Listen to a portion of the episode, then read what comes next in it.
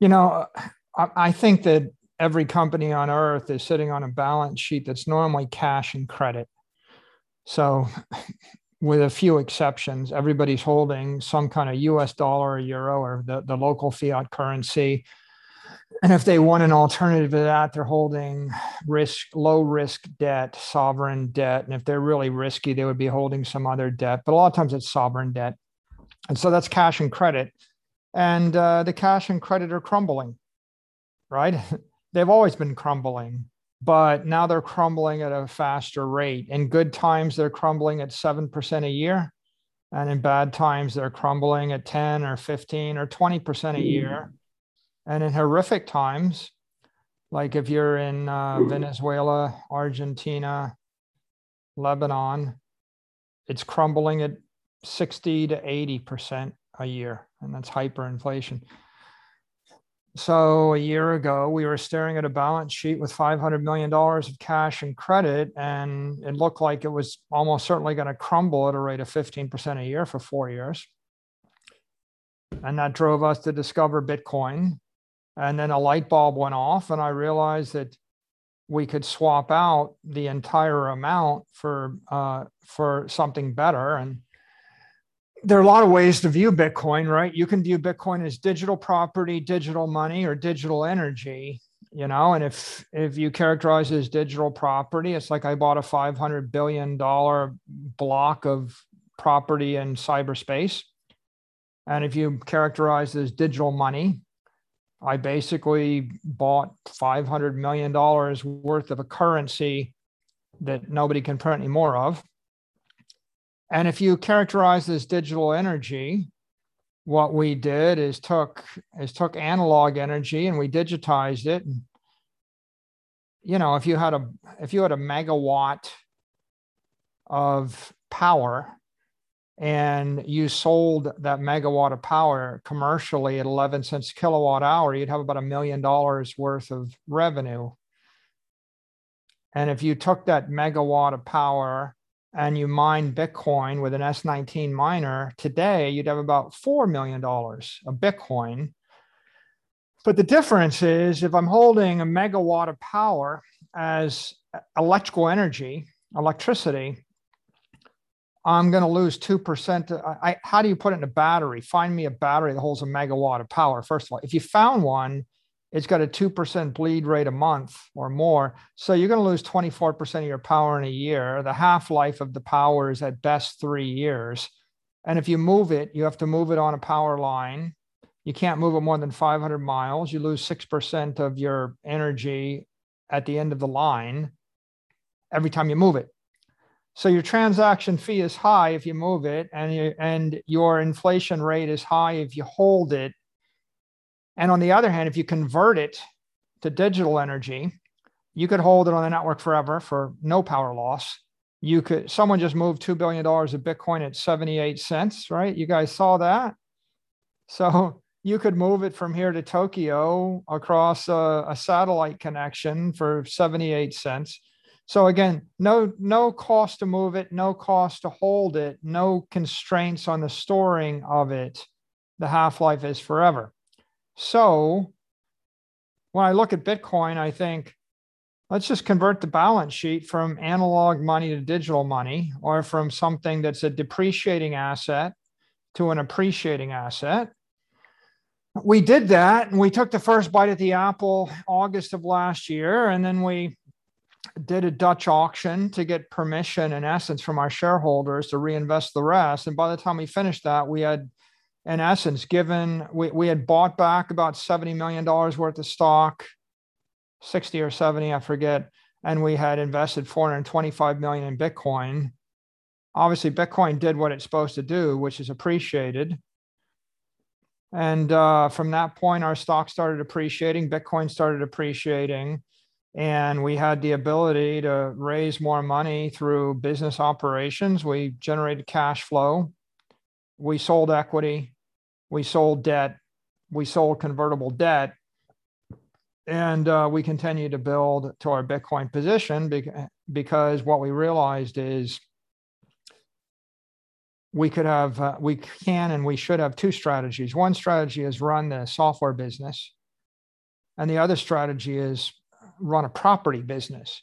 We're in essence running a cyber development company or a cyber REIT, if you want. Like if I tell you there's 21 million blocks in cyberspace and each one's a Bitcoin, and the world's going to consist of 21 million blocks, and you showed up there 200 years before everybody else showed up, you would think I'm just going to start buying city blocks in cyberspace as fast as I can. So we bought ourselves some, and then we realized that there are more to be bought. And so we kept buying. So where do we end up with today, or where are we? Today, let's contrast this. A year ago, we were a $500 million business growing 0% a year with 500 million in, in a balance sheet and crumbling cash and credit. That's where we were a year ago. And the company was valued at about a billion dollars. Maybe one times revenue for the enterprise software business. And then the, then the cash and credit is worth one. That's where we were a year ago. Today, we're um, a $500 million software business growing about 10% a year so we got some growth out of it. We got more notoriety, better for employee morale, better for product awareness. So we got a, a bit of a boost. And we're a $5 billion property business, Bitcoin business, growing 100% a year or more. So we've got a high growth business, digital energy or digital property, and we've got a low growth business, enterprise software, and they're both linked and they both benefit from each other in different ways. So, why did we do it? Well, first we did it defensively. And then we were opportunistic, right? Stage one is defensive. I don't want to lose my money. Stage two is opportunistic. I did it because I could. Stage three is strategic. This is a pretty good idea to buy up all of Cyber Manhattan before everybody else moves here.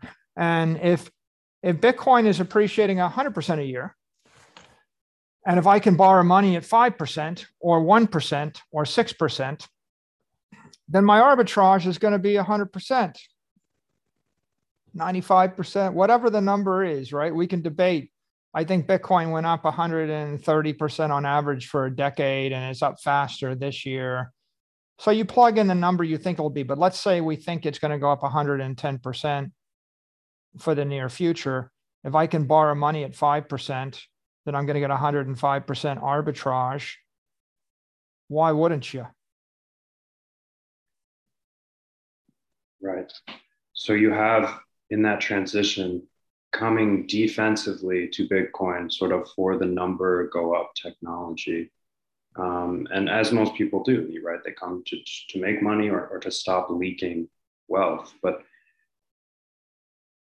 in my experience, most Bitcoiners who last transition to thinking of their worldview as, as you have, as collecting digital property and, and holding Bitcoin, there is no volatility when you're holding Bitcoin and thinking on Bitcoin terms. So can, can you speak to that mindset a little and how, how you came to that?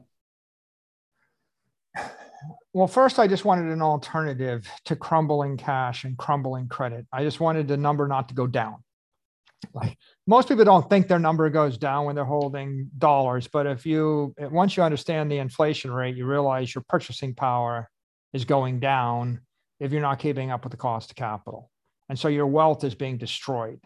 So first i just wanted the number not to go down. I wanted to preserve wealth. And then then we realized that it was uh, a high quality property. I think the um, I think the epiphany comes when you realize that it is it's the dominant digital property network and digital property is better than physical property in every way conceivable. So if i if i theoretically designed digital property i want to store a billion dollars i want to i want to hold it in the palm of my hand move it at the speed of light vibrate it a million times a second i want it to last forever. I want immortal, indestructible, infinite, all powerful, programmable energy. Right? Matter is energy, energy is matter. I can convert energy. I could take a billion dollars and turn into a building. I could, in theory, turn a building back into a billion dollars. I can buy a billion dollars worth of electricity. I could buy a billion dollars worth of guns whatever it is you want to do right that you know money is ultimately monetary energy and you can t- convert it into any kind of product or service or property it's the apex once you realize that bitcoin is digital property or digital money or digital energy all of these things then it becomes clear that everything else you could possibly own is inferior to that right? You, you would really never want to own anything other than pure digital energy right? Like why, why do you want to own a building right? The only reason you want to own a building is you were going to freeze to death if you didn't have something to come in from the cold too right like you would own a building to live in because otherwise you're going to freeze to death okay that's a good reason but with all your discretionary energy beyond that if you chose to own a 50 story skyscraper in Manhattan, is that as good as digital? No, because the mayor of Manhattan can seize your building by eminent domain. If you're thinking you're going to rent the building out, you know, the politician can tell you that you're not allowed to evict any of your tenants, even though they don't pay you. Right. So the property in the physical realm can be impaired by any political jurisdiction anyone anyone with jurisdiction over the property and that means that means the neighborhood uh, review board right? The neighborhood building committee can tell you you can't put an awning in front of your building. The mayor the governor every every regulator osha you know environmental review boards the congress the senate the white house. Everybody in in that physical domain can impair the value of your property. So, not only that, it's going to be impaired. The second is it's going to be taxed, right? Because when they decide to tax your building, you can't move your building. And the third is the building is not appealing to anybody else in the universe. Like if I'm a billionaire in Beijing, why would I want a skyscraper in Manhattan? If it's if it's illegal for me to travel to Manhattan, why would I want to pay for that thing? So if you have a billion dollars of property in Manhattan, it's not it's not fungible and it's not desirable everywhere else on earth. It, eh, what I want is something that is universally desirable through all space time. How desirable will your building be in 500 years? Right? B- buildings, not, right? And so there's another interesting dynamic here with physical property. There's a maintenance cost the cost of maintenance is the theoretical investment every year you have to make in order to preserve the property value. You know, if you ever own a boat, you know what that is. Stop investing in the boat, the boat sinks. If you own a building, like what's the useful life of a building? 40 years, 80 years, 100 years? Show me a building in Manhattan that's still good 200 years later, still desirable. So, property property in the physical domain doesn't hold its value through time and it doesn't hold its value through space. And it's not fungible, right? The Rockefeller Center is not the same thing as a thousand acres in Kansas. They're different things. The Rockefeller Center is not even the same thing as another big building in Manhattan, whereas a Bitcoin is the same as a Bitcoin. And we're back to your issue. Like, where do you get rid of volatility? One Bitcoin equals one Bitcoin, uh, and it means the same thing. Whether or not, what is one Bitcoin? 121 millionth of all the energy in the network. And uh, what is it going to be in a thousand years? 121 millionth of all the energy in the network. Okay, who's that interesting to? Everybody that joins the network. Who can join the network? It's open, permissionless. Anybody on earth can join the network. Okay, so is that everybody? Well, not everybody, because some people haven't joined the network, but it is more inclusive than any other thing any other property network. A building in Manhattan is interesting to people that do business in Manhattan. Land in the US is interesting to people that can traverse or do business in the US. A Picasso is interesting property to people who appreciate Picassos, right? I mean, presumably a lot of people do, but not everyone does. Right. So if you look at all the other things you can own, gold, gold has value to people that value gold. Okay. Art, metals, commodities, bullets. Bullets have value to people that want to fire the bullets, but if the bullet doesn't actually fit in your gun, then it's pretty much useless to you. It's like a rock. Very, you know, there's a certain bullet you want, a certain bullet you don't want. So, why Bitcoin? Well, Bitcoin is the most universally desirable property in space and time. It's the property with the lowest maintenance cost you could put a billion dollars of Bitcoin in cold storage and you don't have to pay 2% a year to maintain it, or 5% a year, or 10% a year.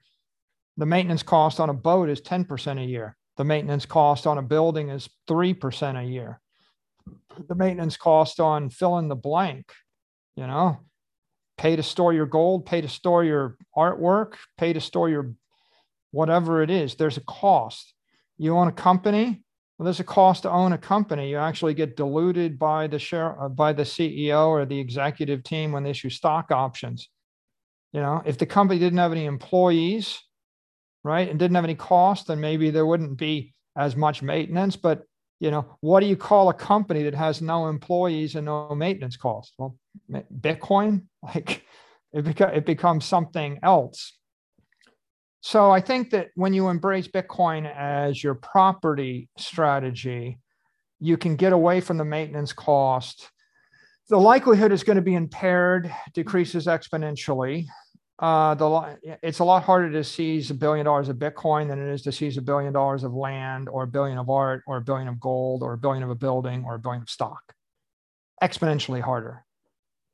If I had, uh, if I have a billion dollars in a bank, it's easy to seize a billion in a bank if I wanted to take all the money uh, from everybody in Argentina, I could do it overnight if it was sitting in cash or credit. But if I wanted to seize all the money from everybody in Argentina and they all used Bitcoin and held their own keys, I would have to incarcerate 70 million people for 90 days and I'd have to sweat it out of them. So, how hard is it to jail 70 million people for three months. And how many people do I need to do that? It's very difficult. Uh, a thousand times harder, a million times harder, 10 million times, probably 10 million to 100 million times harder to seize the asset than it is to seize cash or credit or securities. Seizing companies and seizing buildings is easy, right? The Cubans seized all the all the buildings, right? Everybody lost their private property in Cuba when Castro took over. That's simple. It's easy to nationalize an oil company. It's easy to seize all the gold, right? We, we know how to do that. It's very difficult to seize passwords in people's heads. So, so I, I look at Bitcoin and I think, well, it's it's a universal property. It'll last forever. It's very hard to seize. It's very hard to tax. It's uh, it's easy to move, and that makes it universally appealing because on the day you wake up and you find that it's uh, illegal to own Bitcoin in your country, you can either take it with you to another country. Try taking a billion dollars of gold to another country with you. Try taking a billion dollars of building in another country. So you can either take it with you or you can send it somewhere or you can sell it. And so the ability to send it to take it or to, uh, to keep it or to sell it. All those are three rights that you sacrifice when you buy a house or a, a building or land or securities or credit or cash. You don't have those rights or art or collectibles or sports teams, right? Whatever it is you think you have, you don't have property rights with those things and ultimately, the idea of Bitcoin is nothing, is, is an elegant 121 millionth of all of the value on the network for as long as the network may last. There's nothing more stable, nothing more stable, nothing more predictable in the entire financial universe than that, right? That is that is the single most stable, uh, you know, body in the entire financial universe. If you're looking for something to revolve around, there's nothing more stable. So, to me, Bitcoin is or has the potential to be the most useful um, asset for meeting the coincidence of wants of the most people. Um, and it would follow, to my mind, that Bitcoin actually it doesn't predict the future, but it can alleviate future uncertainty for the most people on the planet, which which to me means that they can accumulate property. They have the freedom to because of this technology. I was wondering what, what you thought from a humanitarian standpoint. We can talk about El Salvador. I, I think I think it naturally follows, right? Digital energy, digital property, digital money is the is the greatest utilitarian asset the greatest utilitarian value or the greatest utilitarian asset on the greatest utilitarian network in the world in the history of the world um, and uh, that means for 8 billion people right it it offers the possibility of economic empowerment. I think uh, if you want to give if you want to give joy to 8 billion people you need digital music. And if you want to give education or or enlightenment to 8 billion people you need digital books or digital education. And if you want to give wealth to 8 billion people you need digital property digital money right? And um, there is no other uh, there's nothing else that offers that promise right the reason Bitcoin's powerful is because at the end of the day, you can put trillions and trillions of dollars of energy on the network and you can distribute it over something like the Lightning Network to 8 billion mobile devices, and the, and the mobile devices cost $50. So the ability to give uh, economic energy to 8 billion people on a $50 device and do it with integrity and do it with no friction right? Like you're when you're moving stuff on the Lightning Network, you're moving it for one satoshi. So it's friction free, speed of light at any scale $37, $37,000, $37 million, you know, uh, at any frequency right? Like i want to i want to vibrate something right? As tesla tesla's point about understand frequency. If i have a billion dollars of gold i put it in a vault the frequency is like once every 10 years. That's the velocity of the money. If i have a billion dollars and i put it in a fiat currency and move it over the visa rails and the fed wire then it takes one to two months to move it every time I, if I make a charge transaction before final settlement, you know, it's gonna be 30 days before you know that you're not gonna get clawed back in another 15 days or something. So, so 45 to 60 days after I pay you for something, you can move it. So you're talking about velocity of six per year, annual velocity six per year. I put the same money on on the Bitcoin Lightning network, and the velocity is six per minute, six, six per second, six per hour, right? You're talking about uh, a velocity which is orders of magnitude higher. And then, of course, the cost is the Visa network is 2%, 2.5% friction. Cost to move a billion dollars of transactions, $25 million. The cost to move a billion on the Bitcoin network, 68 cents the cost to move that on the Lightning Network, if you break it into like a hundred thousand transactions, is going to be a hundred thousand satoshis, right? So there's nothing comparable, right? It's a revolutionary transaction network, and it's also a revolutionary uh, monetary network, both at the same time. It's like kind of dual revolutions. Because you know in one in one case you can uh, distribute economic energy to billions and billions of people billions of times an hour and that is something of wonder. And in the other case you can store a billion dollars of energy in a battery for 100 years and still have the energy. And we don't have any other credit or cash or asset instrument or property instrument where you could store a billion dollars of economic energy for 100 years without dissipating it. It's just a question of how fast, right? In gold, you dissipate 90% of it in 100 years. In fiat, like US dollars, you dissipate 98%, 99% in 100 years.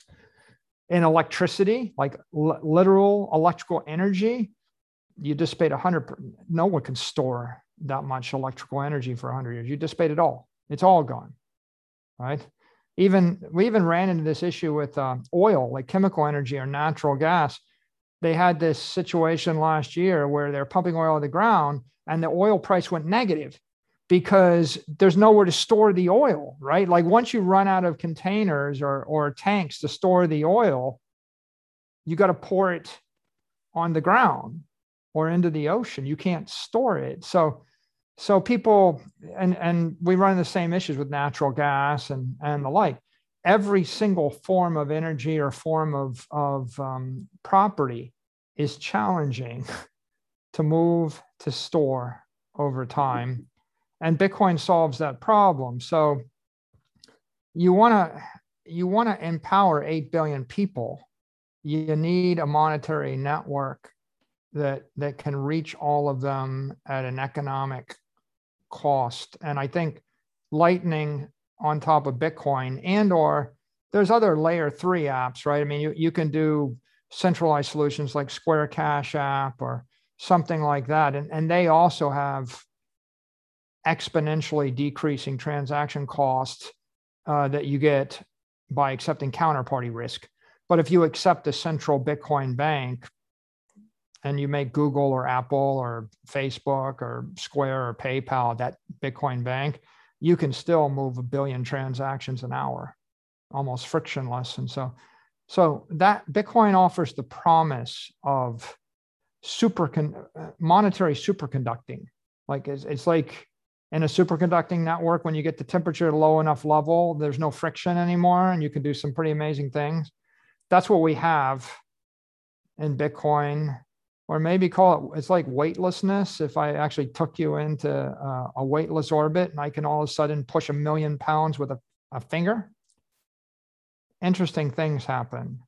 And I, I, think that's what we have here. We, it's, it's a major breakthrough.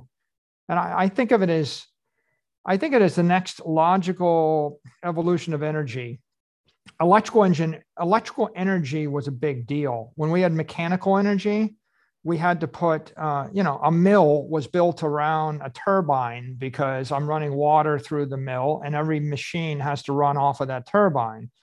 And, if, and then we got to electrical energy and you didn't have to build it around the turbine anymore. You could spread out the, the plant across 18 acres because you can move electricity uh, up and down in, in multiple dimensions and, and in space.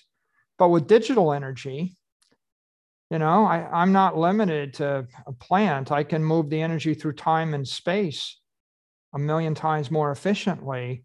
So the kinds of structures that you could build and the kind of things you could do are now exponentially uh, exponentially more efficient. Yeah it seems to me like you pointed out that um, a lot of centralized uh, forms of energy you know until we found a use for it, oil on a plot of land uh, would depreciate its value for, for most of human history. Um, so, to my mind, we've solved the problem of kind of monetary entropy by decentralizing the whole system and keeping it moving through through proof of work um, uh, to continue to make Bitcoin the strongest asset. Um, but what does the transition look like to make it into something like the strongest currency? We've got the US dollar dominance as a currency. How does Bitcoin um, transition? Do you think it will? I think Bitcoin as a network is going to continue to grow and it's going to demonetize other assets. And that the assets it's going to demonetize will be a function of the cultures that it's within. So, for example, in a culture uh, where you have hyperinflation and the government collapses, it's going to demonetize the currency because everybody desperately needs a currency and there isn't an alternative. Um, in a culture where people uh, people feel it's unsafe to own property, like for example, if you had weak property rights and you felt like the government was going to seize your house or seize your land, or you couldn't own land, maybe it's illegal to own land, then Bitcoin's going to demonetize the property like if you have a million dollars, you're not going to invest it in land if you don't trust the your property rights. Like uh, for example, like I wouldn't be comfortable making an investment in an apartment building in a city that has shown itself willing to strip landlords of their rights, right? Right. So you're holding an apartment building. You can't you can't charge your your uh, tenants to live in the apartment building, nor can you evict them okay what's the what's the logical value of the building? Does it go up or does it go down in that circumstance? And if i have if i have discretionary cash am i going to reinvest it in more apartment buildings or not? And i think the answer is wherever we see property impaired the monetary energy in the property is going to flow to an alternative which is better. So in the us I think that that in the U.S. people are comfortable with the U.S. dollar, and what they're not comfortable with or less comfortable with is maybe uh, risky stocks or or risky property investments or say gold, things like that. And so it's logical that Bitcoin strips the monetary premium from commodities, securities, indexes, credit like like for example i got a million dollars and i could invest it in 30 year t-bills yielding 1.6% or i could buy bitcoin.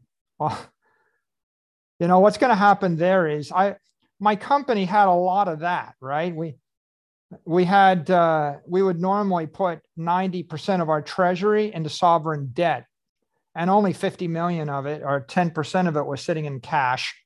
So what we did is we demonetized the sovereign debt for the most part, and we rolled into Bitcoin. So I think in the in the developed world, in Europe and the U.S., I think that that Bitcoin is going to demonetize uh, debt, low grade debt, or or low yielding debt and credit. It's going to demonetize savings accounts, but I mean it's uh, most people had already given up on savings accounts by the time we got the last year what they go to ETFs. And so I think Bitcoin actually grabs uh, monetary energy or capital from ETFs, from commercial real estate, and from debt in the developed world. I think in the uh, in the developing world, in you know in places like Iran, even in China, in North Korea, in, in Lebanon, in Syria, in Iran, in Iraq, in Afghanistan, lots of places like that. Well, you don't have a stable banking system. You're not even dollarized. Your currency is much worse than that, right? So I think that I think that uh, what you're going to see is that if there's 180 countries or something out there, I think that 15 or 20 of them keep their currency privileges. I think the bottom 100 are going to lose their currencies. I think they're going to dollarize first. Everybody wants to, but how do I dollarize? The best way to dollarize is the El Salvador strategy, which is I have a mobile application which has got dollars and it's got Bitcoin on the Lightning Network. Uh, what you want is you want a currency as a medium of exchange. It's like a stable value coin, stable versus all of the pricing of the retailers and that's like a dollar. It's probably the most stable thing in the universe. And then you want an asset which is an appreciating uh, appreciating uh, token that will will hold its value over time, and that's Bitcoin. And if you wanted to maximize your utility, you would you kind of put 90% of your balance sheet into the asset, into Bitcoin, and then you put the last piece, the working capital or the checking account, into whatever's the currency uh, that most of the retailers that you're surrounded with take. So if I was in Japan, I'd be holding one month worth of yen. And if I was in Italy, I'd be holding one month worth of euro. And if I'm in the US or a dollar economy, I'm holding one month worth of dollars. And then the rest I'm sweeping into, into my long term asset portfolio or property portfolio. And my stock of property is, you know, I maybe I buy a property to live in because it's a nice house and I want to live in it for the rest of my life and I can't rent it. Maybe and maybe I buy my trophy art, or you know, maybe I buy the picture because I love the picture, and maybe I buy the car, or maybe I buy the boat, or maybe I buy the plane or something because I want to fly in it, float in it, live in it, whatever I want to do. But all my discretionary asset I would put into the highest quality property, which is of course Bitcoin. So generally, I think I think what you're going to see is um, $100 trillion worth of capital flow out of investment properties in the developed world into Bitcoin. And the currencies, the euro, the dollar will get stronger. Like. Strong, by stronger, I mean, I don't mean stronger in purchasing power. I mean, you'll probably see the dollar become a currency used in El Salvador, and you'll see it used in Venezuela, and you'll see it spread to Argentina. And, and why wouldn't you see it spread to every country in Africa? Like, name a currency in Africa that you would prefer to hold in your wallet versus the dollar. Like none, I think, right? Is there a better currency than the dollar in, in Africa? But, but, you know, if I have $10,000, I'm probably going to hold $50 in my currency wallet. I'm going to convert the other 9,950 into Bitcoin because that's my checking account versus savings account. And even then, you know, the best thing I think, the ideal situation you want to get to of all eventually is I put 100% of my assets into Bitcoin and then I have a credit card slash credit line, which is drawn against the, which is converted into local currency and it is drawn against the Bitcoin. So I have $10,000 of Bitcoin and I want to spend $37. So I spend $37 and now I owe $37 against my quarter, my, my 50 million Satoshis. And I, and I never really sell my Bitcoin. I just generated debt against the Bitcoin. And this is, we're a little bit early here, but but if if your expense ratio is less than your expected appreciation over time, that is to say, if you expect Bitcoin to go up 10% a year, and if you have a million dollars in assets and your expenses a year are 50,000. So your expense ratio is 5% a year and you expect Bitcoin to appreciate at 10% a year. If your expense ratio is less than your expected appreciation over time, you never have to sell anything ever. You can borrow against your assets from now to the end of eternity. Now, it requires that you have a, a Bitcoin banking sector developed, right?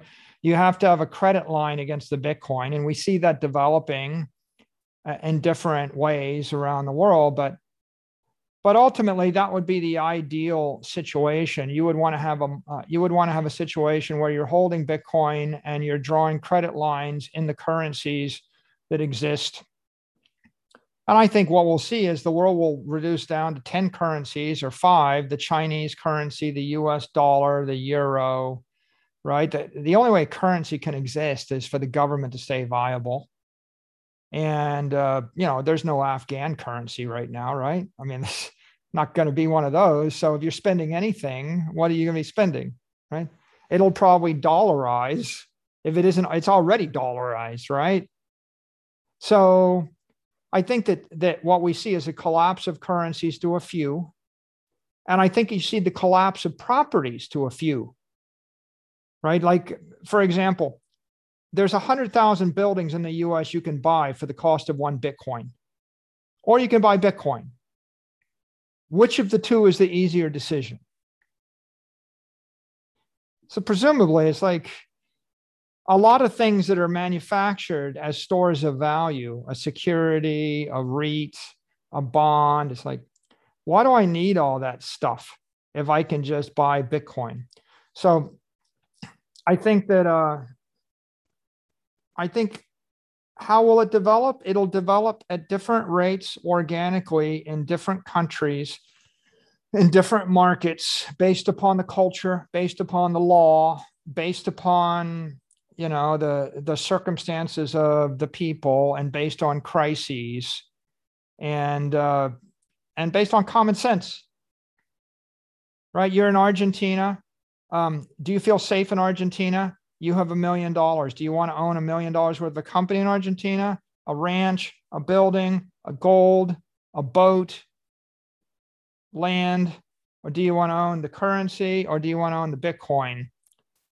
Right? If, if you're thinking you're going to flee the country, everything I named is worthless except for the Bitcoin. When I had money in Argentina and I was trapped there, I was like, well, I, can I buy a boat with it? It's like I either buy gold, I can't get that out of the country. I buy a yacht, I can float that out of the country. But that was before I knew about Bitcoin. So today, if you ask me the question, I'd be like, I'd say buy Bitcoin. It's kind of simple, but that's because I'm leaving. But on the other hand, if you're living in Texas and you like Texas, you might feel like it's okay to own 100 acres in Texas. Maybe you think you feel safe in Texas and you have a gun right? And you have some horses and you have a tractor or a truck or a Jeep. Uh, you don't need to smuggle the gun, the Jeep, and the horses across the border tomorrow. So you can own that property. And you feel like, well, Texas is not going to impair the value of my land. So I guess I'm, I'm okay there. So I, I feel like the circumstances of the individual and common sense will dictate your property distributions but the, the apex property is always Bitcoin. And in my opinion, which is, is pretty well known, is if you had $10 million in US dollars converted to Bitcoin, and if you wanted to buy anything, you're best not to sell the Bitcoin. You're best to borrow against the Bitcoin. As long if if the volatility of Bitcoin is going to be plus or minus 80%, then keep your loan to value at 10%, you're safe. And if you if you if you're reasonably certain that Bitcoin is going to appreciate at 20% a year, and if you can keep your expenses at 5% a year, and if the volatility is not going to cause a max drawdown of more than 80% a year or 50%, you figure out what the number is. Once you figure out those three calculations, you can get to the point where you decide, I'm just going to hold my assets. I'm going to let my asset appreciate I'm going to fund my living expenses with uh, debt. If I want to buy something, another asset that I think is an asset, I might still want to borrow against my Bitcoin to buy the other asset. I don't, if you actually sell your Bitcoin to buy an asset, that's a diversification. And you could diversify because you want to diversify. That's a personal decision. But if you've got an asset going up 130% a year, you know, and you said to me, Mike, name something else that you think will go up 130% a year that I can diversify into. The answer is I don't have anything, right? Like if you said to me, okay, well, I got to split my money 50 50, half goes into Bitcoin. What's the other half? I don't know. I guess a, a, a portfolio of big tech stocks, maybe maybe the Nasdaq, maybe maybe a combination of Apple and Amazon and Facebook and Google. You buy some wickedly cool technology, maybe, or you just take a very if you, if you want to be very conservative, it's like I just buy a house that I expect to live in the rest of my life because I know I'm going to get value from that because there's value to me getting up in the morning and being in my space. So that's rational. But I, I don't expect a million dollar house to be worth a billion dollars in 20 years. But there are people that put a million in Bitcoin and will make a billion off of it by holding it. And of course, that it's a very simple principle, right? Which is your house in Texas isn't universally appealing to everybody with money on earth. And I can't oscillate the house in Texas a million times a second on an iPhone, right? So the, the problem is the velocity of the asset is slower and the appeal of the asset is slower. And there's a maintenance charge. The, the house leaks. You got to paint it. There's things you got to do to it. There's a property tax on it. So if you're looking for, you know, a, a measure of energy that's that's easiest to develop or property you can develop on top of, then you want the most universally desirable property that's hardest to impair, that's easiest to develop, that that that can be utilized at the highest frequency. You know, when I have a hotel, if the hotel had every room booked 365 days a year, I'm obviously squeezing more revenue out of the hotel. But let's do a thought experiment. What if I had 100 rooms in the hotel and every room is booked every night, 365 days a year, and you're charging by the hour? Well, that's interesting. Now, how many hours of the year, how many room hours are actually unoccupied in the hotel, even though the hotel is theoretically booked every room night? Even if 100 people book every room night in the hotel for 365 days, they have to leave the room. They leave to go to work, they leave to go out, you know, to a bar, they leave to commute. And in point of fact, the hotel that's fully booked is is is empty two thirds of the time. So if I really could book out the room hour by hour, my revenues would triple. So you see where you where you get now what if I could actually book out the room hour by hour to anybody in any city on earth? What if I could actually move the hotel or teleport the hotel every hour? Well, not only could I drive the occupancy up by a factor of 10, I could also increase the pricing. I could move the hotel to the place in the world that that you know the Venice Venice for the Venice Film Festival, or I can move it to wherever the Super Bowl is. So if I could move the hotel to the place where the room rates are the highest by the hour, my utilization would go up, my price per hour would go up. What if my costs were fixed? Well, now, if you think about it, right, the profitability of a hotel running at 47% occupancy at standard rates in Dallas, Texas is 10%. The profitability of the hotel running at 100% occupancy at standard rates goes to 70%. The profit of the hotel running at 300% occupancy goes to 200% the profitability of the hotel running at 300% occupancy at the highest marginal rate you can get for a room anywhere on earth at any point in time is going to 3000% or 30,000%. And so what did I just do? I just dematerialized the property and I and I moved it with a frequency which was unimaginable. That's what Bitcoin is, right? That's what happens when you dematerialize property. You have the option to move it with a frequency which is unimaginable to the highest marginal use. Right. And when people get their heads around that, you realize that, well, do you want to own a hotel in Texas? No. Do you want to own anything fixed in the real world? No. What do you want to own? You want to own the, the apex property in cyberspace that's universally desirable to everybody and then you want to loan it out to them for the number of seconds that they want to use it and then snatch it back at no cost or one satoshi. And that really is what's interesting about bitcoin and everything around it right? I mean all of the possibility to develop those businesses and develop those applications So we don't we don't have them all now. I mean, DeFi. I just described DeFi, by the way, in a way. I described, you know, DeFi on Lightning, on Bitcoin with an intelligent, you know, exchange hunting for highest optimal use. But but you don't have to uh, you don't have to develop all those businesses immediately to, to grasp the potential. All you got to do is figure out that the potential is there, the incentive is there.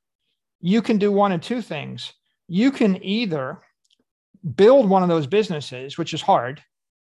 It's hard to build Binance. It's hard to build an exchange. It's hard to build PayPal. It's hard to build Fidelity. It's just hard. You got to deal with the regulatory issues, the technical issues, the security issues. Or the other thing you can do is you can just own the Bitcoin and wait there's an intermediate. You can own the Bitcoin and you can loan it out, but that means you have to basically pick the counterparty you trust. So maybe I get 130% appreciation by just waiting in cold storage. Maybe I get 135 or 140% appreciate. I get an extra boost of 5% to 10% by loaning it out and trusting someone else. Or maybe I go and create my own Coinbase or create my own fill in the blank, create Abra, create Square, create the next great payment network or the next great bank. Yeah, you do that. That's a different, that's an endeavor. And maybe if you're really good and you work really hard, you'll create something worth billions and billions of dollars, but that's a different thing. That's industry. So the way I look at it is, you know, you have capital, you got to invest it. If I lived 200 years ago, if you go back ex post facto, if, if I had a priori knowledge, I would go back and buy Manhattan in 1900, all of it. Why wouldn't you? buy everything you can, just buy the land, hold it, keep it in the family. Right? That, that would be a good idea. Buy apex property 100 years before everybody else has to move there and wait. That's what I would do then. Today, knowing what we know now, I would buy the Apex property in cyberspace.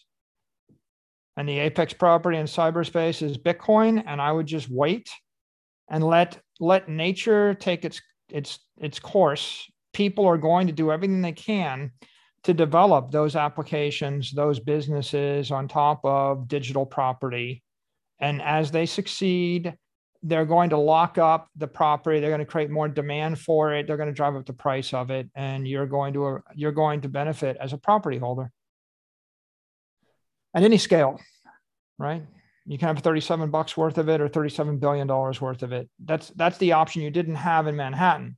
You couldn't buy 37 dollars worth of dirt in manhattan. You had to buy it one block at a time. And so today if you want if you want to own natural gas rights or commodities or or commercial real estate, you got to buy into a REIT or you know something like that. You have to buy a security which gives you a share of the thing.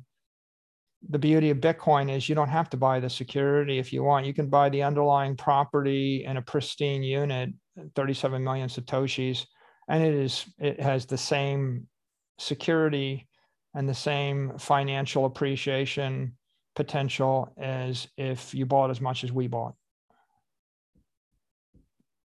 One of the ways we've dematerialized uh, property and money through Bitcoin uh, is by open sourcing it and open sourcing most of the components of it. So, so what I'm wondering is, as a as a patent holder yourself, what do you think about the, the, the free flow of ideas? Do you think it's a net positive for society to have patents on things, or is it more of a, a business opportunity? Um, I I think that the only reason to uh, to pursue a patent, in my opinion, and this is this is my opinion over the course of a 30 year career, is the only reason you get a patent is defensively, so you can defend yourself against patent trolls when they sue you.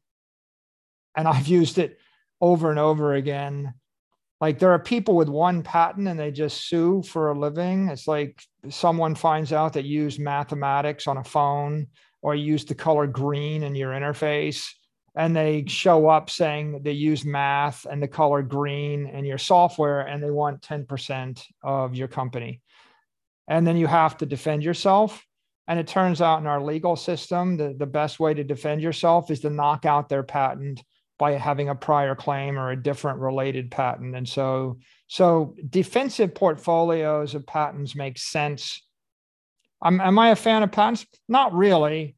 No, if I could wave my hand, I would eliminate all patents because I think they're restraints of trade. And I don't really think that the society is served by by people laying claim to the right you know to send messages over the air or or to add numbers on a screen and and ultimately all these patents boil down to i have an idea to do something. Well yeah so like everybody in the human race has ideas and sometimes people have the same idea twice. So why should you be able to prevent every other human from starting a fire?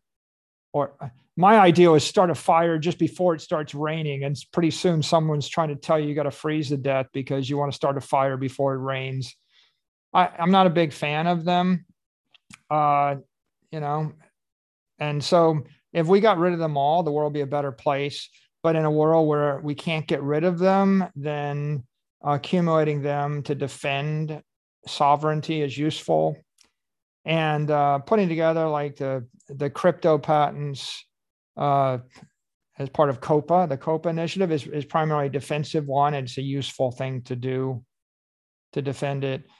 I do think the open network of, uh, is obviously much more powerful, especially in this context. And I think the closed network is hopeless, right? I mean, first of all, it's you can't have a centralized money. I mean, because you can't establish it as being anything other than a security right? Every centralized system is going to pass the Howey test. It's going to be a common enterprise in pursuit of profit. And if that's the case, then you lose your moral standing, right? Uh, you can't, as a senator or a congressman or a mayor or a governor or president, you can't actually promote a security if a senator said, I think that Apple stock is a better store of value than the US dollar, that's a violation of House ethics rules. like that's just wrong in so many different ways that you can't imagine how wrong that is. And so, so I think that um, that things that are patented and any, to any degree centralized, they don't serve as a universal medium of exchange or a universal store of value or a universal unit of account, right? They're not money. They can't be money. And uh, if you're trying to create digital energy, the whole idea is I want to be able to move my energy between 8 billion people across every political jurisdiction, across 100 million corporations on a universal open protocol. And so if you if you attempt to constrain or license the protocol right it's it doesn't it's no longer a universal language of energy anymore i mean imagine if if you know half the people in the world weren't able to use the word for like how does anything work if you're not allowed to use the word for or the number four right because someone's got a patent on four so the answer is it doesn't work as a protocol. You'll never install a universal monetary protocol unless it's open for so many obvious reasons. And and it will never be successful. Right. In, information is by definition copyable. I mean, this this is everything, including Bitcoin private keys. I mean, it's kind of like the one trade off with Bitcoin is the burden of responsibility falls on the user to protect one piece of information. And so, what I'm wondering is, what do you think about a future, this future where we're lending Bitcoin? And, and what do you think about banks co opting the custody of, of Bitcoin from the majority of people who aren't going to put in the thousand hours to learn how to do it successfully? I think there's um, a very vibrant, dynamically evolving market um, of Bitcoin applications that are mutating faster than we can speak or describe them in every jurisdiction. It's like a, like a petri dish of life. Like for example, there's a use case of Bitcoin, which is I'm going to use it and I'm going to use a, a, hardware wallet and place a certain amount in cold storage. Okay, there's, and there's a lot of people that have mastered that, and that's a good thing. But even the people that have mastered that would admit that there's another use case, which is the Chivo application in El Salvador, right? Uh, that is a downloadable, you know, wallet that's that's moving around Bitcoin on the Lightning network and it's riskier, right? You've got KYC involved, so it's not as private, and it's riskier because you you know you can lose your mobile phone, uh, but it's faster. And then you've got a third application, which is like Strike or a third party party Lightning wallet, which is and there are some Muun or Breeze. They're not KYC. They're not, they're non-custodial. And that's a third application. And that's, did that benefit from the existence of the Chivo wallet? Sure, it does. The demand for the for those wallets will go up because the Chivo wallet goes up. And and then in the defense of of the president of El Salvador, kind of hard to give $30 worth of Bitcoin to every citizen unless you do some kind of KYC citizenship check, right? Otherwise, one citizen claims it t- 10 million times, right? So, and, and everybody else gets nothing. So, so there's an application that's different there. Now, there's a fourth application, right? What what if you're a company? A corporation is going to take the view that they don't want to have a single individual. They'll want to have a multi-signature relationship uh, when it comes to custody of their Bitcoin, and they'll have more sophisticated uh, custodial rules. A government would be even different. If if you were a citizen of of a of a, a city, and the city put a billion dollars of Bitcoin on its balance sheet, would you want the mayor to carry the keys around? And by the way, if you were the mayor, would you want people to know that you actually have the keys? I mean, wouldn't you be concerned about getting kidnapped and having your fingers ripped off one at a time or having your a, a family member kidnapped? So in that particular case, they're going to actually be interested in a different thing, right? Like, like so that's another application. And that's multi-signature application, but then who should be signing it? And, in some cases, it's not even multi-sig across people, it's multi-sig across organizations like three agencies or three corporations or auditors might need to have some involvement. So I, I'm not threatened by the entry of banks.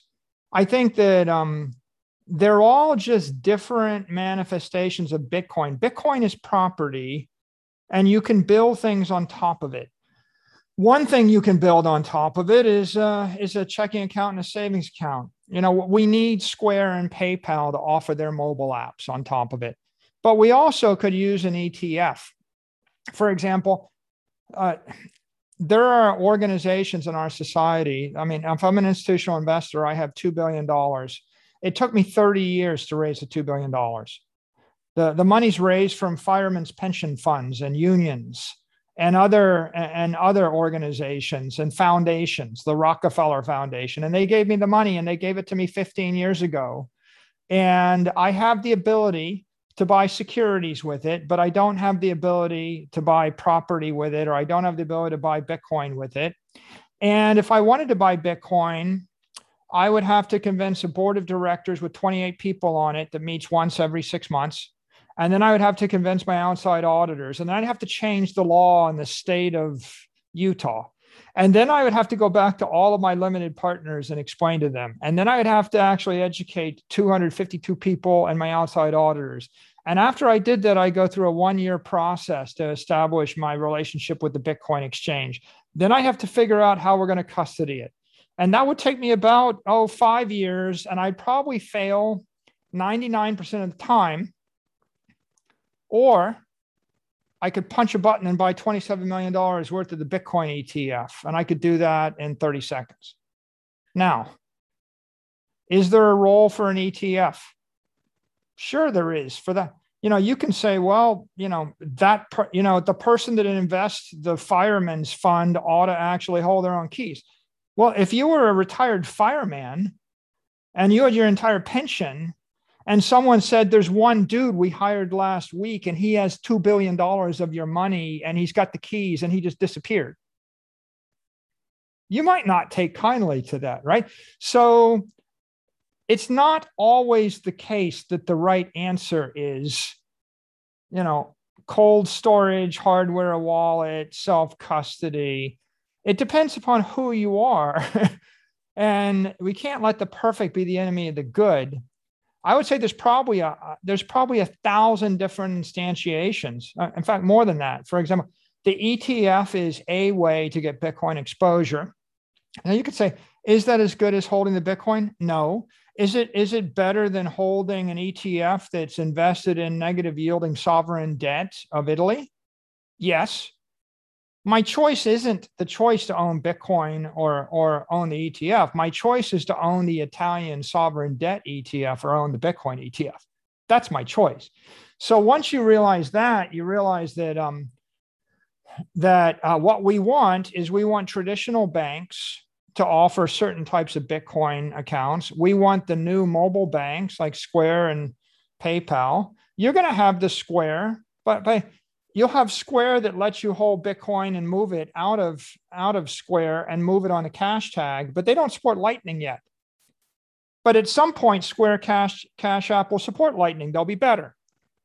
When PayPal supported Bitcoin, they didn't support Bitcoin withdrawals. They were worse. When they add Bitcoin withdrawals, they're better. When they add Lightning, they'll be better still, right? There's going to be, then there's going to be non custodial wallets. They're better, better, right? You're going to have layers of, but, but not, but the guys in the hardware wallet business say non custodial hot wallets on mobile phones aren't as good. So I'm going to stack up layers of Bitcoin and I can name probably 20 off the top of my head. you can, you know, you can own a piece of, uh, you can own a junk bond from MicroStrategy that yields six and an eight percent interest. Is that as good as owning Bitcoin? No.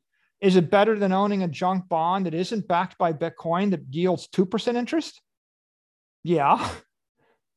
You see, so you can own a convert in MicroStrategy, and that yields like whatever half a percent interest but it's backed by micro by Bitcoin. If Bitcoin goes up by a factor of 10, your bond's going to go up by a factor of five. Is that better than owning Bitcoin? No. Is it better than owning another convertible bond that's backed by some other, you know, space tourism or something? Maybe. Right? Depends.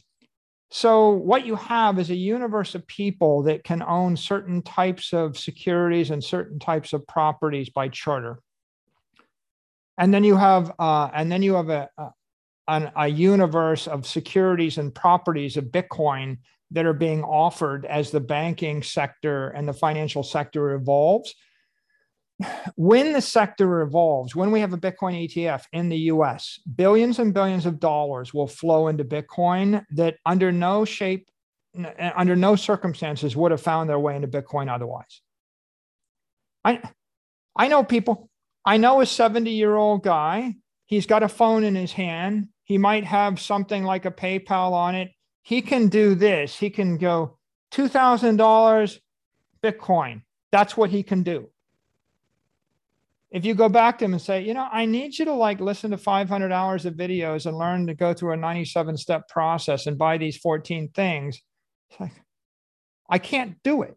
Right. So, so, so it's literally like I cannot do it. In theory, it would be nice if we all had our own gun and our own shack on our own ranch with our own livestock, and we had we could grow our own food, and we could ride our horses, we could go off the grid, etc. But it gets real when you got to perform your own appendectomy, and and at that point you start thinking maybe this living off the grid thing wasn't you know such a good idea right? And and so I I think with um with Bitcoin, you've got different services in every country in every market and and what's legally possible and possible from a regulatory point of view and what's technically possible and what's practical is changing all the time i happen to i happen to think that the best outcome is the greatest diversity of market opportunities because i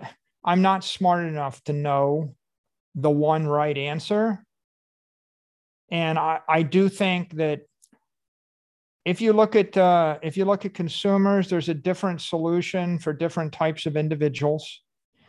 If you look at um, my my 83 year old dad, right? He's not going to buy anything with a mobile app, but he might sell his stock portfolio and put it into a Bitcoin ETF if he could do that with, right?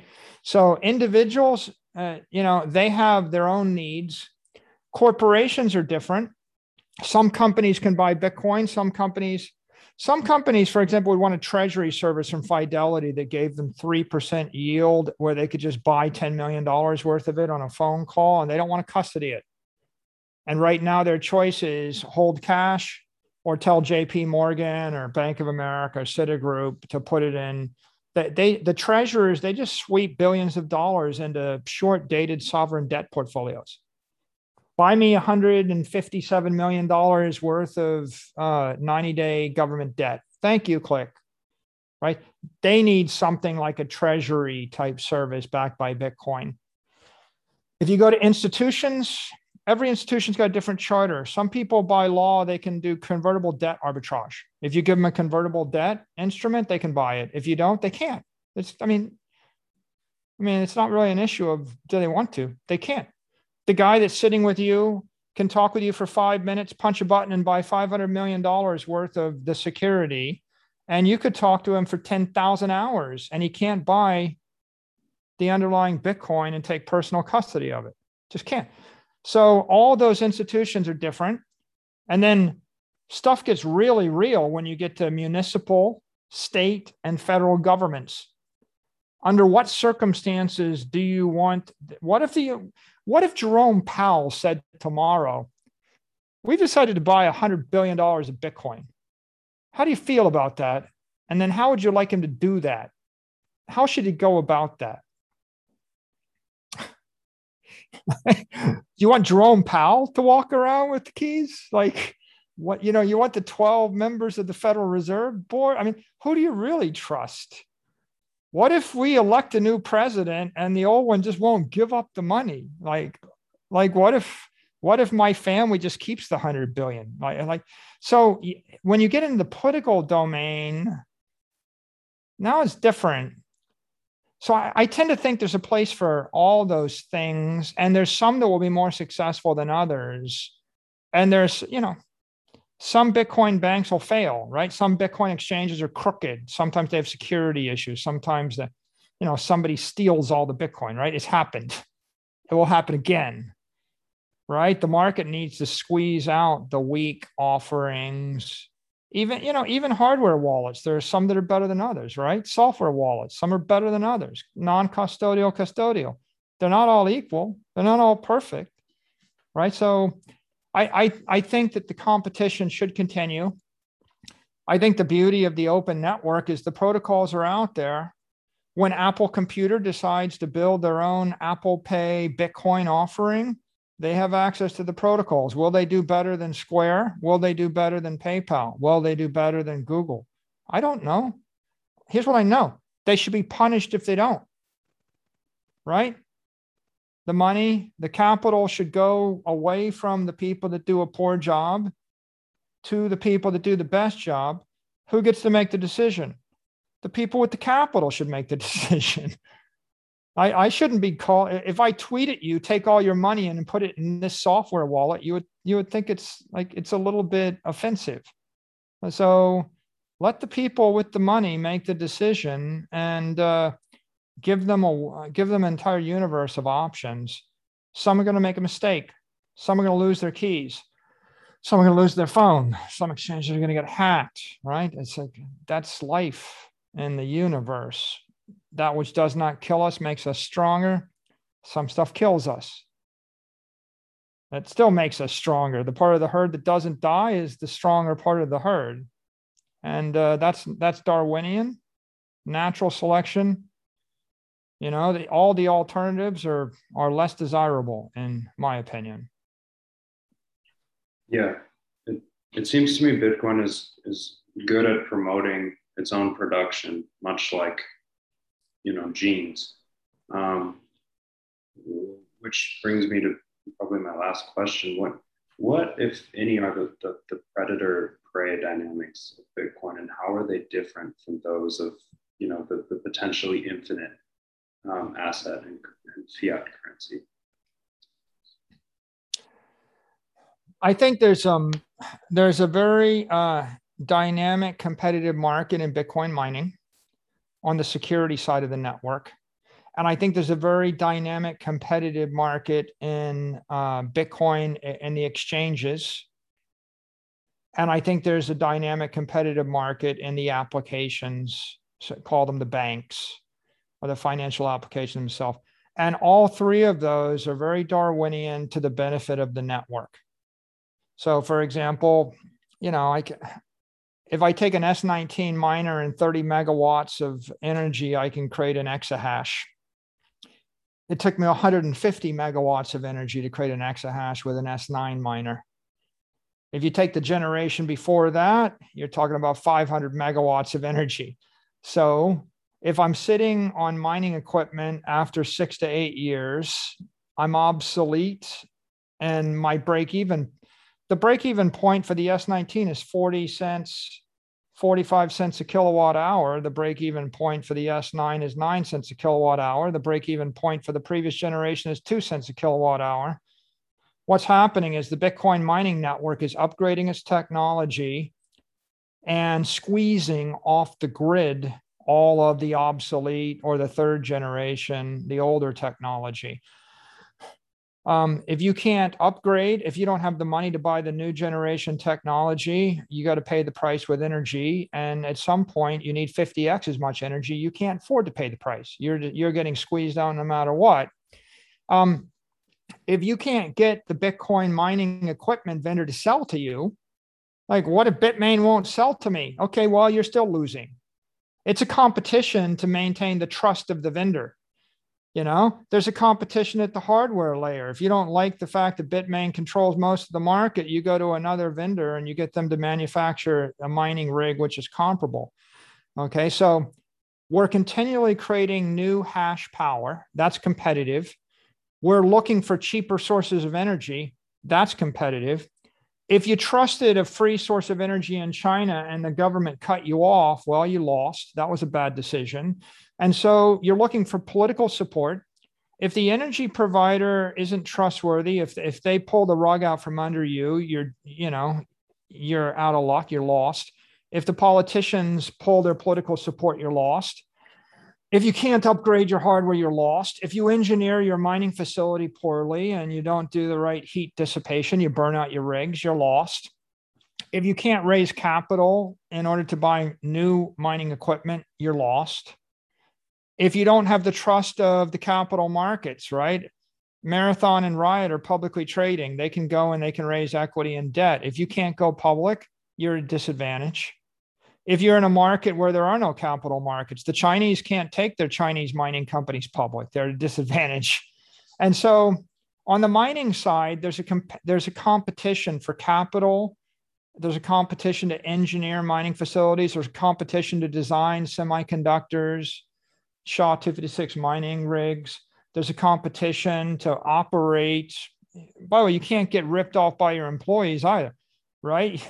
All of these things, there's a competition to find uh, supported political jurisdictions. That's never ending. What's the result on Bitcoin? Uh, Bitcoin gets more secure and more robust and more, more anti fragile. It's not inflationary, right? Because the protocol is locked in the only result is the network decentralizes or like would bitcoin be at risk if all the mining was in one place and one politician could turn it off at the same time with the snap of a finger? Yes. So what happens when someone does that uh, on a small part of the network? It teaches everybody else and they decentralize and they're looking for places. If, if I'm going to invest $500 million in Bitcoin mining, don't you think I'm going to pick a jurisdiction where they're not likely to outlaw me in the next decade? Like there's, there's a reason I might want to go to Texas and not go to, say, New York or California, right? I'm going to go find a supportive jurisdiction. So the mining network is, has got a very healthy uh, competitive dynamic across five different types of capital engineering capital, you know, semiconductor, technical capital, political capital, financial capital, you know, uh, and even human capital. So that's going on, and that's good to the entire network.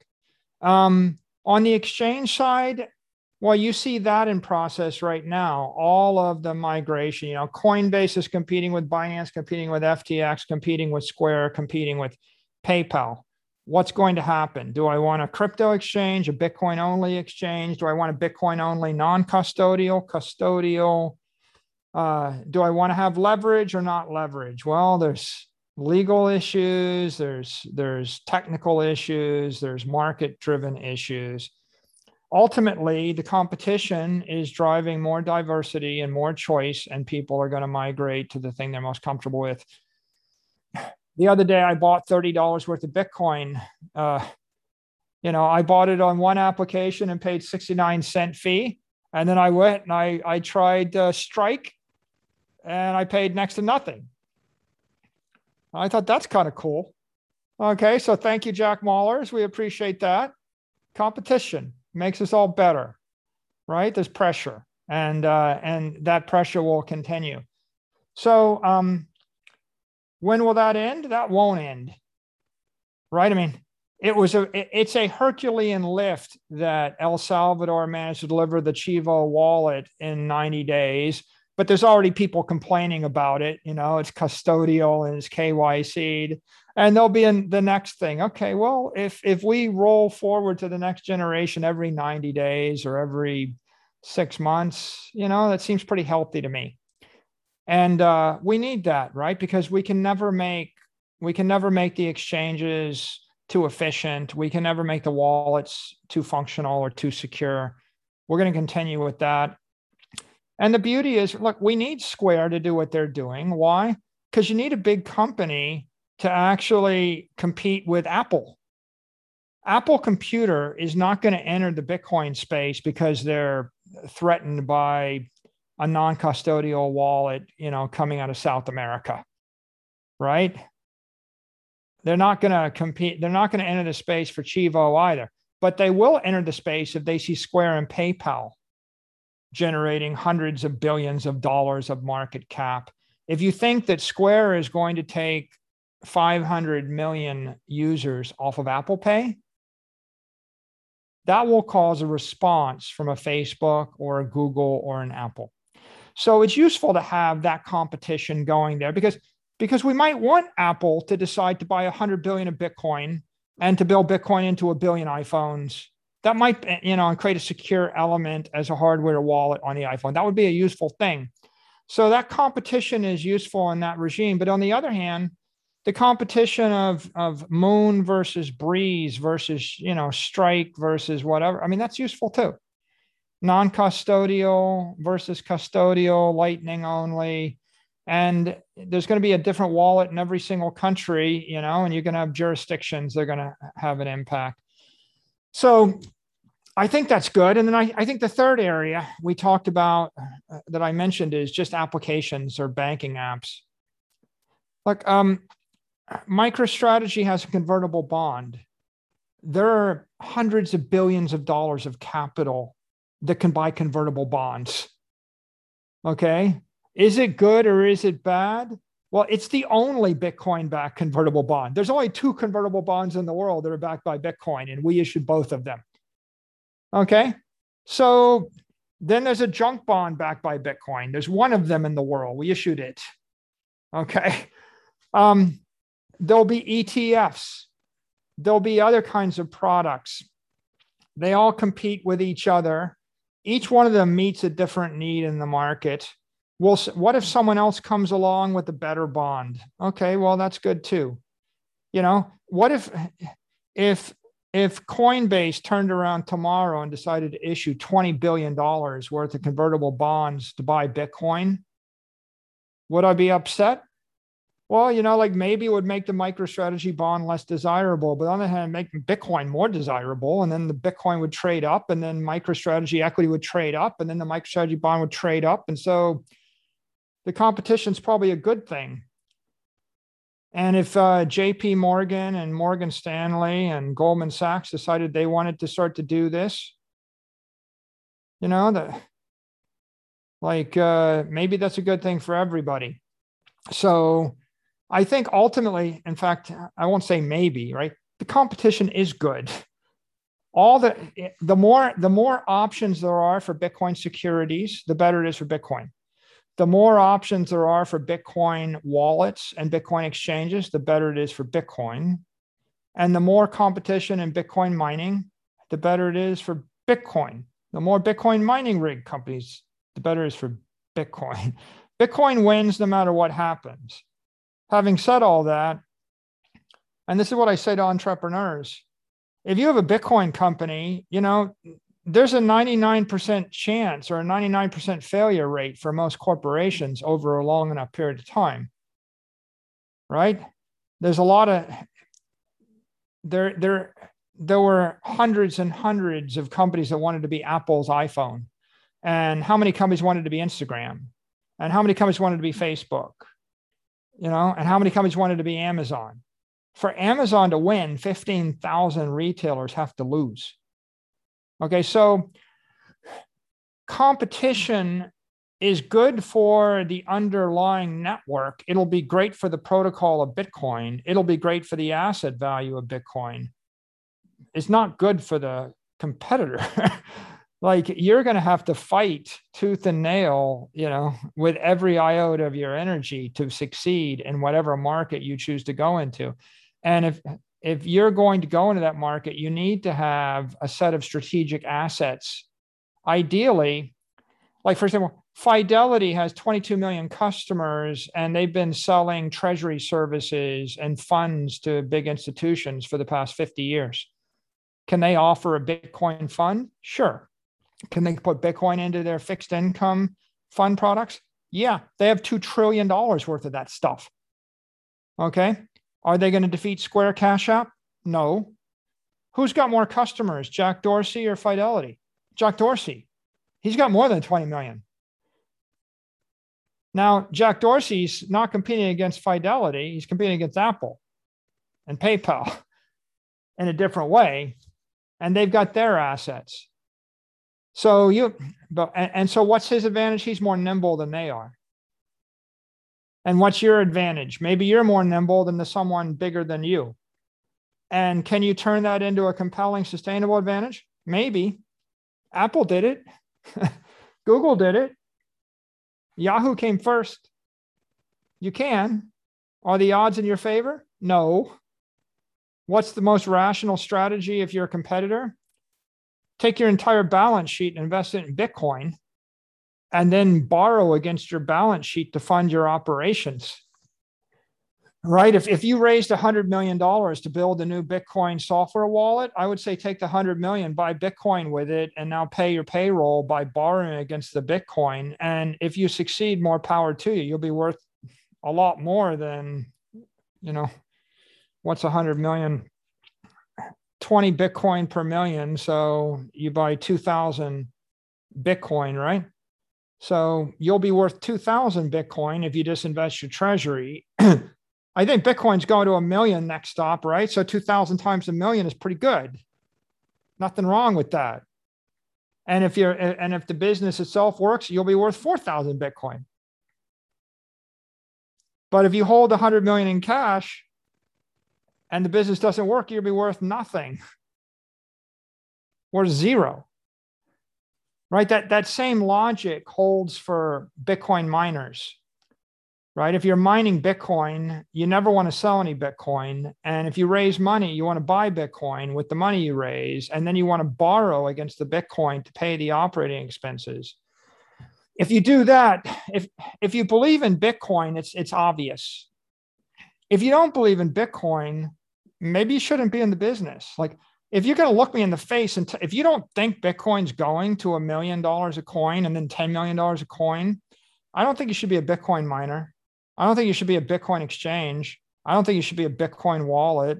I don't think you should. I, I just don't think you should be. Uh, you shouldn't be a pure play focused in the business at all because you're already you're already a loser. You've already decided you're going to lose.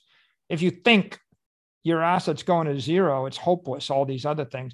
If you think it's not going to zero, then rational thinking is the competition in the market is making my Bitcoin more valuable. That's good. But the competition is making my existing business less profitable. That's bad. And if I'm a genius and I execute well, maybe I can stay ahead of everybody else. Maybe. Eh, maybe. But while I'm doing that, every single free dollar I can raise, I should convert to Bitcoin. Because there's many out of 100 possibilities there's 99 paths where you fail and bitcoin succeeds. And there's one path where you fail where you succeed and bitcoin succeeds.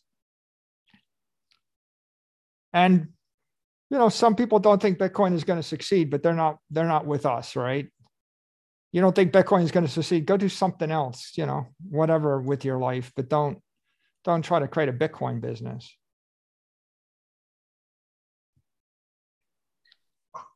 Any closing remarks for today, Michael? Last thoughts? My closing remark is I thought Bitcoin was a good idea in August of 2020. There's every single month for the past 13 months, there have been fundamental developments in the space that have made it a better idea. Every single month, every week, I almost see a new development that makes, makes the network stronger, smarter, faster, harder. It makes it more anti fragile. It makes it more like it, it becomes clearer and clearer that this is the future of digital property. This is digital energy. This is the future of digital money. This is the solution to the, the problems of the world. This is a macroeconomic imperative for $500 trillion worth of capital this is a technical imperative for everybody in the technology industry and the energy industry. And this is a moral imperative for everybody on earth. Right. So I've just become more convicted every single week, every single month that's gone by. There's not a single thing that's happened the past 13 months that I thought caused me to think that the future was riskier or less certain. I mean, even even the China exodus, right, which was probably the most brutal event that we've seen, it was a good thing for the network, and it it removed the biggest existential threats. You know, is China is Bitcoin going to be hijacked by the Chinese government? What about a 51% attack? You know, how anti-fragile is the network? Is Bitcoin American or Chinese technology? after the China exodus, it became clear that Bitcoin is US technology. This is good for the Western world. This is part of the Western technology stack. This is Google and Apple and Amazon and Facebook and, and Bitcoin, right? This is that. So the worst thing that happened was the best thing that happened. Everything else has been a good thing to happen. It's like, you know, you just, you're watching every shoe drop. Companies adopting, banks adopting, politicians supporting, right? The, the negative FUD in the media is, just people noticing that Bitcoin is the most disruptive technology of the decade. And, and even the negative publicity is positive publicity. It's all just marketing Bitcoin. It's like if these people hate on it so much, why? It must be really good that they're so afraid of it. And and we're you know how you have a shock wave? Um, a shock wave forms when you move faster than the uh, than the air. If I move through the air faster than than uh, the air can um, can flow around me, then I create a shock wave. Uh, I'm disrupting laminar flow and I'm getting turbulence because I'm going too fast. Okay. Bitcoin is creating turbulence because it's going too fast. Right? When you see some uninformed politician that critiques it, it's because they were asked to have an opinion and they had 10 minutes to study it. And so they give an uninformed opinion. When some billionaire investor says they like gold better, it's because they're asked to have an opinion and they spent 30 years studying gold and they haven't spent 30 hours or 300 hours or 1,000 hours studying Bitcoin. They had 30 minutes, 60 minutes, 15 minutes. A lot of people, you know, when these editorials are written in the journal and the New York Times, it's I never seen anybody ever say, "Oh, I spent a thousand hours studying Bitcoin. Let me break down my problems with it." I never seen anybody say, "I spent a hundred hours studying it. Let me tell you the 13 problems I have." You know, there are no informed critiques. I have yet to see them. There are uninformed critiques. And what is that? That's the same as your fighter jet slamming into a wall of air faster than the speed of sound, and you get a shock wave, and you get turbulence, and you get heat, and you get sound and fury. And is that a bad thing? It just means we're moving fast, right? We're moving very fast and we're getting noticed, and everyone has to notice it right? And when you're asking the spokesperson for the Kremlin, you know, for for for Putin, whether or not Russia is going to adopt Bitcoin as the national currency, that's not when they say not yet or no, that's not that's not a negative signal. That's a positive signal. Nobody asked Putin whether they're going to adopt Apple stock or gold or silver or the giant stone coin of the Yap people as currency in Russia. Right? There's only one question they're asking them. And they're asking them the question because it's on the table, and that's indicative of the success of Bitcoin. So, to summarize, I am more bullish than ever.